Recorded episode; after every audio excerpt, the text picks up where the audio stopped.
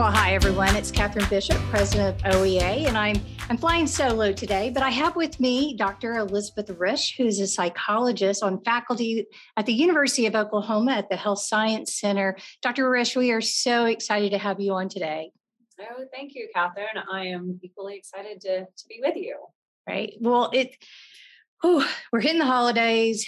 Uh, you know, been traveling the state, and uh, there has not been one teacher, support professional, administrator that I haven't um, been in contact with that has said that hasn't said these words to me. This is the hardest year ever. Um, so we're going to talk today about um, educators' well-being, their emotional well-being, um, how they're doing, and um, so through the pandemic, um, what are some unique um, emotional well-being, emotional mental health um, patterns that you've been seeing during this time? Yeah, I really appreciate it. I'll echo also, Catherine, just from friends and family, uh, working education, that same message of just this being the hardest year. And I think some of the patterns that we see playing up to that is this this lack of control and and maybe kind of just keeping our heads above water. And that's been the mentality for you know, going on several years now. And this, you know, in the pandemic and all that society's been dealt with, while people are dealing with their own individual stressors, and whether it's financial or grief and loss, and also just the collective, our whole society is going through it together. So um, we're all kind of bearing witness to one another's suffering. And I think that does take um, an extra, or places an extra burden um, on our systems, like our education system. Um, and, and so we're seeing that even though maybe in many ways, um, you know, many district schools are back in and everyone was very optimistic about, okay, we can get back, like breathe a sigh of relief. But when everyone is coming back in after this, you know, past couple of years of not having control, it is the hardest year ever. You know that we're we're still not. We didn't get just reset and start fresh you know, like pick right back up where we left off. Unfortunately, we would pick back up with um, lots of lots of catching up and lots of new stressors, and not just for the students, right? And supporting the students, the teachers, and their families too. So it's just it's a lot that we're all collectively going through. Right, and eh, so many times I've I've heard from educators that um, it it was almost like yeah we're back face to face, but it was back to business as usual that none of this had happened. Yeah. No. So uh, talk to us a little bit about that. What what you're seeing in that that area as well.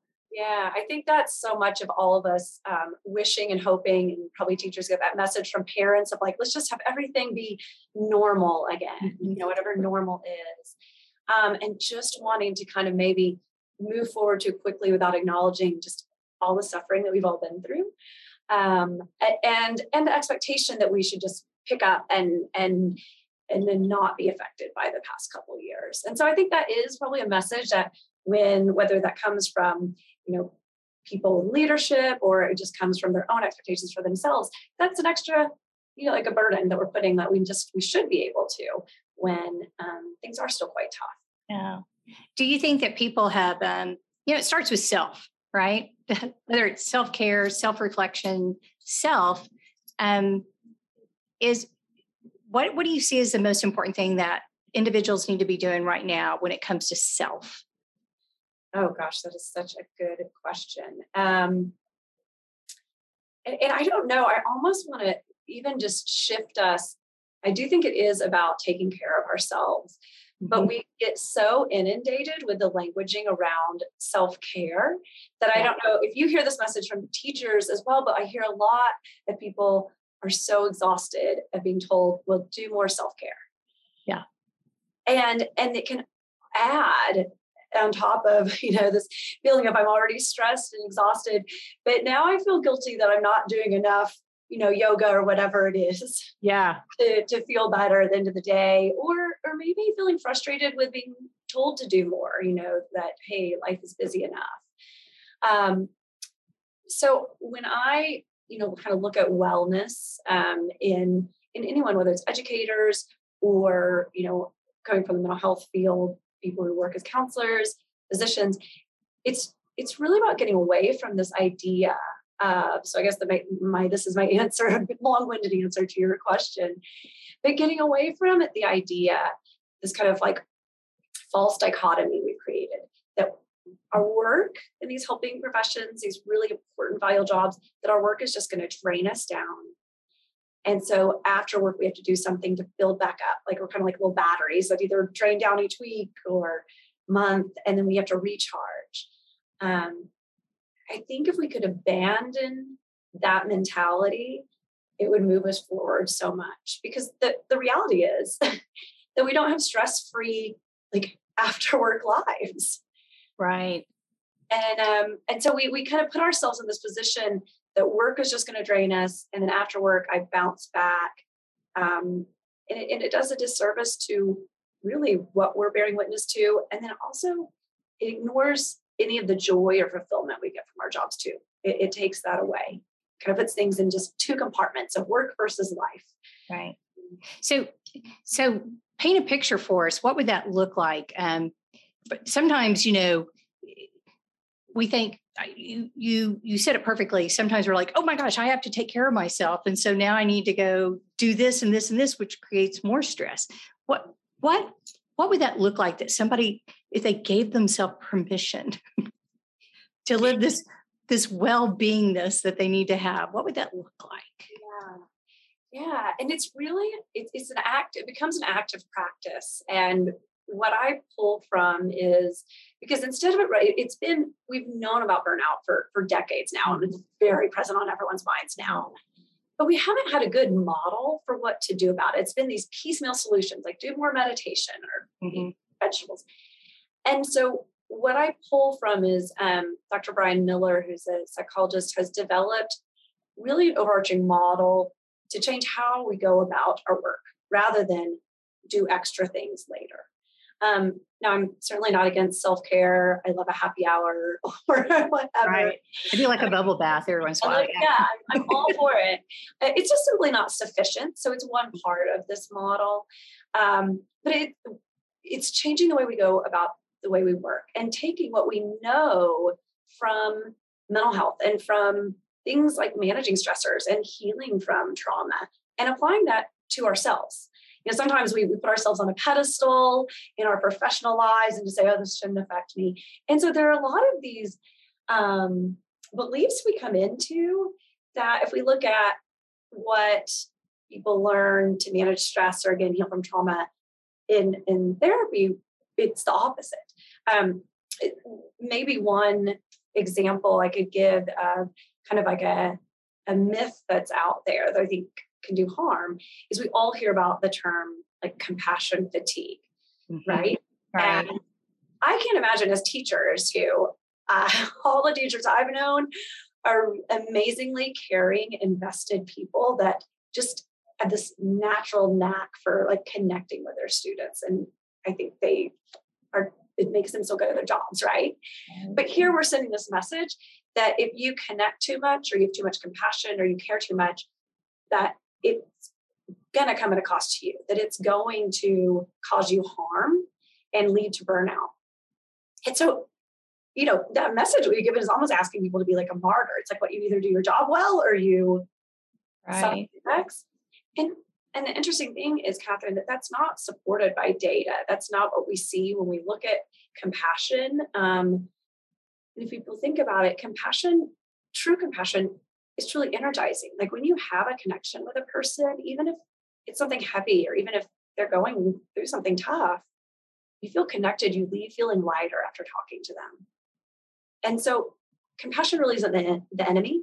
So that's just one example that I think we go in giving advice like kind of put up walls or don't get too connected or don't run out of compassion. And really, compassion self-sustaining. We we instead in this model look for skills to get to compassion right. would actually promote wellness. So, and, and how to be healthy about that and know when it's not too much. And so that kind of leads me into another area is We're going to be doing a lot of work with you um, in upcoming months, and we're so excited about that. So, kind of um, tell us a little bit what we have on the horizon. Yeah, yeah, I am equally excited. Um, I we are we're going to be doing a number of different things um, together, and so some of this will be outreach just to start to shift the way we think about wellness. Right. So just to kind of entertain that there is hope even when we have super busy lives at school and super busy lives at home.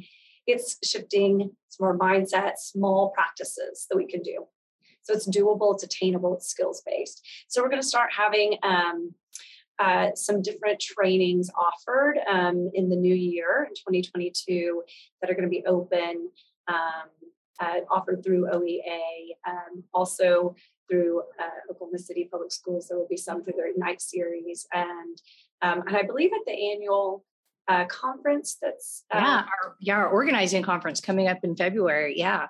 Okay, so yeah, so we'll be there. I have several colleagues here at OU who also are national trainers in this wellness model along with me. And so we'll be kind of dividing and conquering, but really finding ways um, to kind of share information. Um, so we think of like these these ideas that maybe come from the mental health field, but really are just they're good for all of us in taking care of ourselves, and we need it now more than ever.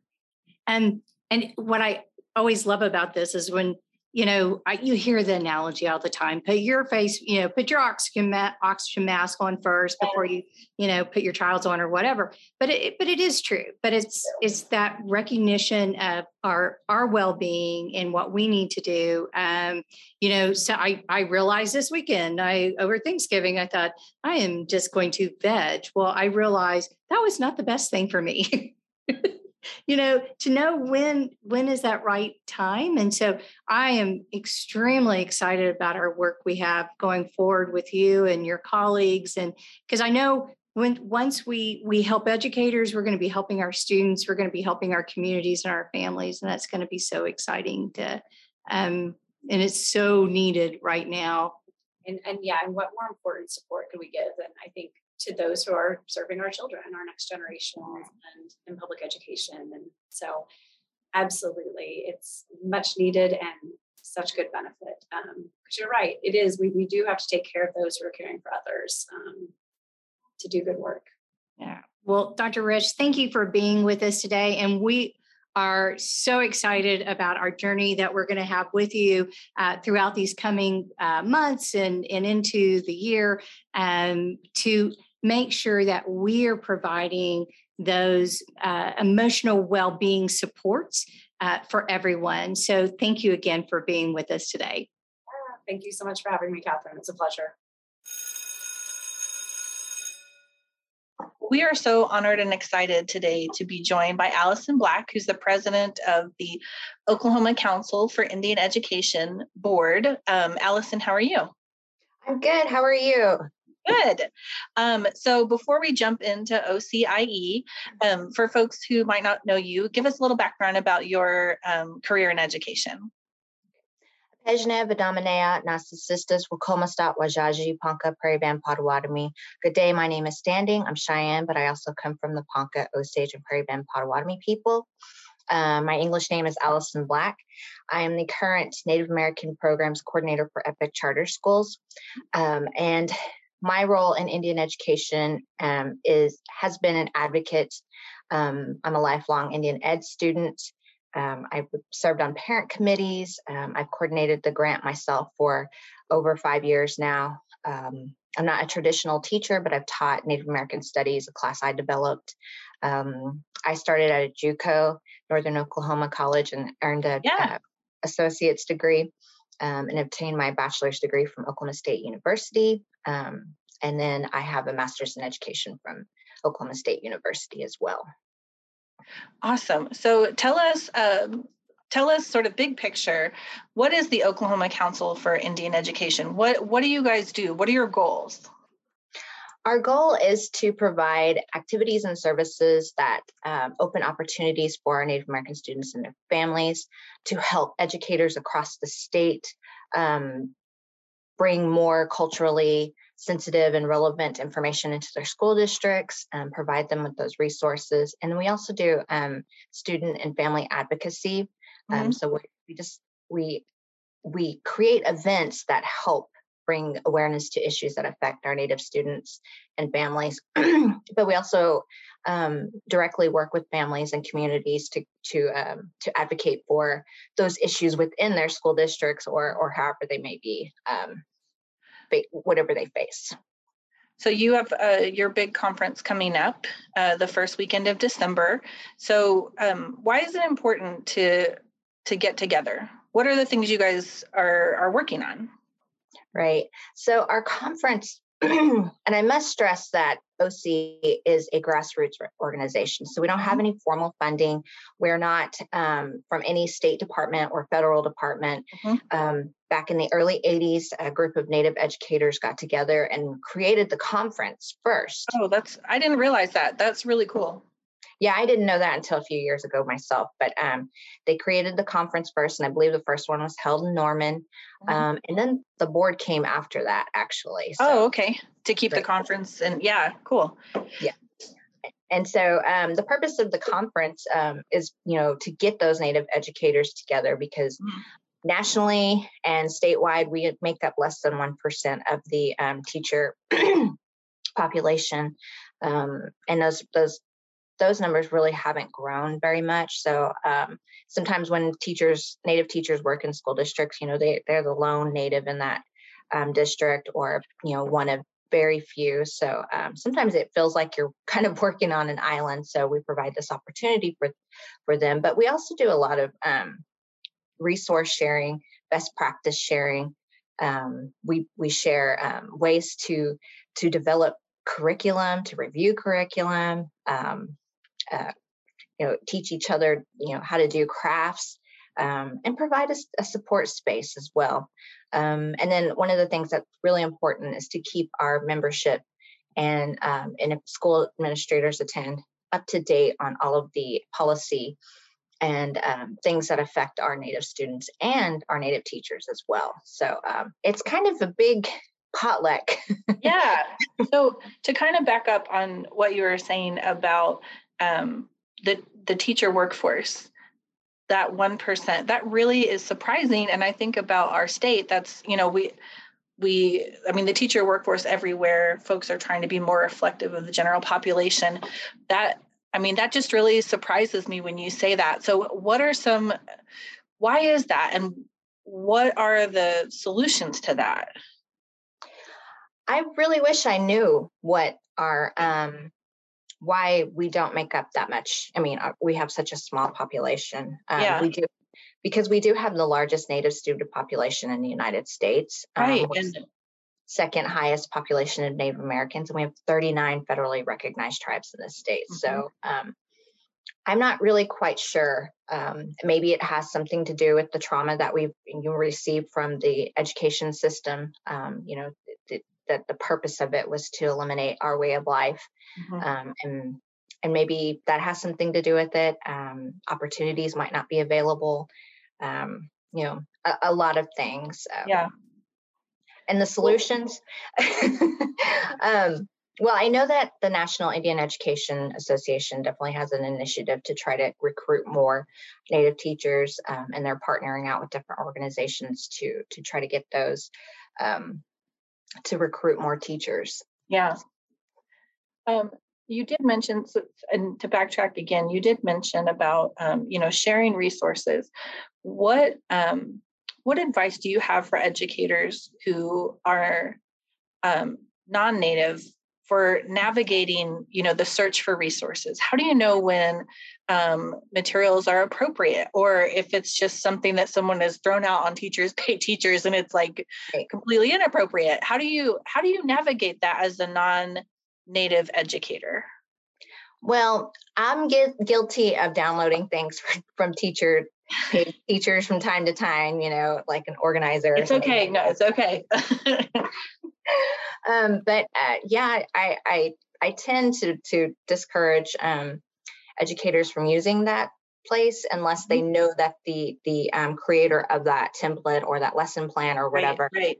indigenous and and verifies that they're indigenous and um and that goes for across the board if you're looking at your resources who created it who benefits from it um and some of them you know i i remember using and seeing a lot of um, National Geographic um, lesson plans that seemed culturally appropriate for me. But the more that, you know, I'm still learning as an educator, as an Indigenous person, what mm-hmm. who's developing and who's contributing. Um, and so um, yeah. looking back, I, I just would look at who's developing that content. If it's Indigenous creator, um, you know, Indigenous resources on those uh, specific um, lesson plans. Another resource, um, obviously, if you do have an Indian education program in your school, and that can it can be called a lot of things. It can be called, called Title VI, it could be J- JOM, could be called Indian education or Native American programs. Uh-huh. If you have that um, and you're just really unsure where to start, they are a good resource for you to to um, know where to start. Um, they can get you in contact with um, you know the the the tribes um, oh. with uh, Indian Native specific um, curriculum. Um, but that that's a good place to start. But if you don't have those um, those resources available to you, a good way to look at it is just to start local. And so, as I mentioned before, we have 39 federally recognized tribes. So um, a, a lot of tr- school districts will be within um, the boundaries of a tribal um, a tribe.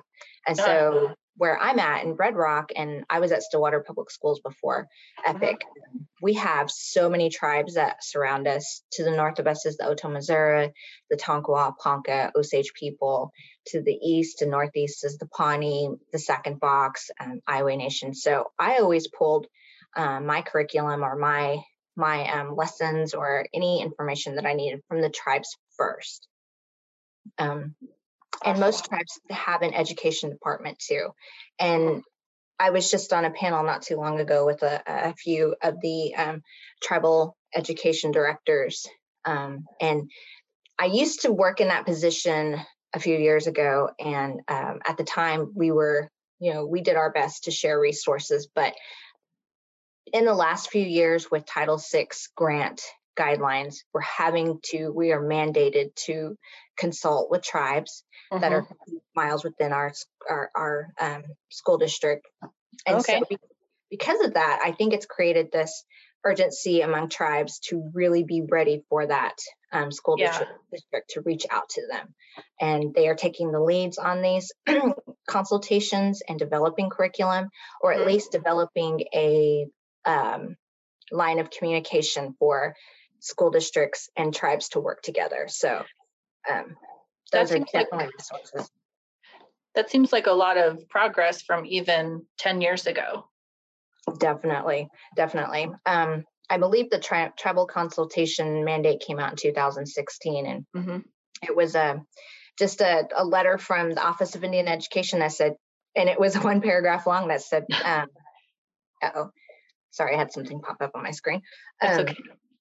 That said, you must man, you must consult with a local tribe that's 50 miles within your school district. And it literally just said that. And so school districts didn't know what to do with that. Um, and so I think the first couple years was pretty rough. We were trying to figure that out, but the tribes really stepped up to um, to to get ready for that relationship, and school districts eh, started learning more about it. Um, Superintendent Hofmeister really helped a lot when she um, she uh, put out information for school districts. Uh-huh. and uh, it's been a great working relationship between um, tribes, the Oklahoma State Department, and LEAs when it comes to Title VI yeah. tribal consultations. And it's still a work in progress. It's not yeah. perfect by any means, but I think it's really opened up a lot of um, avenues for teachers to get more resources. That's really exciting. I mean, then the, in the end, this the ones who benefit are students. Exactly exactly. Um, sometimes, you know, uh, what I have found when I've done tribal consultations is like, you know, as much as you know, I'm an indigenous person and connected to my community and culture. I find new things all the time that are available yeah. to students. And um, if these conversations weren't happening, um, we wouldn't know about the, the COVID resources or yeah. um, higher yeah. education opportunities, or heck, you know, even like cultural crafting in in school school districts. So, so why why is that important for students, both Indigenous and non-Indigenous students, um, how does that pay off for our kiddos? Definitely. And I'll give my own tribe as a specific example. Um, the Cheyenne Arapaho tribe, I'm a uh, tribal member there, and Mhm. um, the education department is um, uh, led by Carrie Whitlow, and she is phenomenal. Like, if you all That's really awesome. need a resource, she's an excellent resource. But um, specifically, um, the Clinton Public Schools and the Cheyenne Arapaho Cheyenne Arapaho Tribes of Oklahoma have excellent partnership. They actually partnered on a STEP grant, and that was um, it's a grant offered by the Office of Indian Education, um, Mhm. the uh, Native Native American Youth Community Block Grant. So many acronyms too. Um, Educators love acronyms. We love them.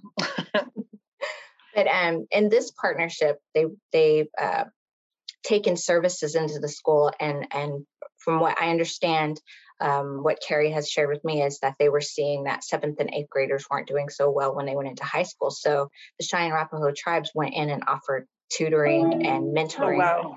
Yeah. for those students and they work in the school district specifically with after school programming and cultural activities and even when there was a situation that arose a few weeks ago with the uh, clinton student um, the tribe really intervened and and have been working with that school district to provide cultural uh, teacher professional development so that's how students Awesome. benefit and not just native students because of Right. the teacher professional development you know Yeah. the non-native students are going to be able to learn um, more and accurately about Native American people. Yes. Um, so, how can um, folks get involved with the Oklahoma Council for Indian Education? What do they need to do? So I have to put this disclaimer out there really quick. Um, Okay. We, we accept everybody and we always need help, but we are a 100% volunteer board. So we don't have a formally paid staff to Yeah. um, to manage any of our operations. So um, we we definitely take any kind of assistance or volunteers. Um, but right now, the biggest easiest way to join us would be to um, pay for a membership and attend our conference. Um, and then that will open up the opportunities to to to get the resource sharing that's available at conferences and then stay up to date with all of our activities and services. And then you can always email one of the representatives or myself and you know hey i'm available to help review applications and you know that's that's a great way to get um, uh, involved with us and share our stuff. We really rely on social media and and people to share our stuff for us. Yeah. Well, thank you so much for taking the time to visit, and thank you for all of the work that you're doing for Oklahoma kids. thank you so much thanks for having me today Well, let's just take some time and catch up with Catherine. I know you uh, enjoyed uh, listening with uh, Dr. Risch, and uh, we are looking forward to continuing our work uh, with her and her group as we really help focus on our educators' uh, social and emotional well being. And, but we want most importantly to during this holiday season that it that you're able to find compassion and joy um, as we are getting ready to head, head into our holiday breaks coming up. Um, just a quick reminder that on December 16th uh, at 4:30, it is our Knowledge in 50 series, and this is a I you're going to want to listen in uh, and join OEA member Heather Davis from Bartlesville Education Association. Uh, she is an expert. She is a master at project based learning. And uh, so she is going to, in 50 minutes, she's going to help uh, provide that professional learning to learn more about project based learning and how to use it in your classrooms, which is so important. Remember, uh, it, registration is fee free, but you need to register. So that way uh, you'll be able to get the link and and join in. And so we look forward for uh, you joining in. And, and project based learning is so vitally important as a um, a way to help our instruction and reach all of our learners. We'd like to say a special thank you today to Dr. Elizabeth Risch from OU College of Medicine on mental health and Allison Black, president of the Oklahoma Council for Indian Education, for joining us today. And thank you for listening to Fried Okra, the public education podcast for Oklahomans. I'm Catherine Bishop, president of the OEA. Please remember to subscribe, rate, and review Fried Okra on Apple Podcasts. You can also contact us at Fried Okra Podcast at gmail.com. We hope you'll join us again next week. Until then, keep fighting the good fight for public education.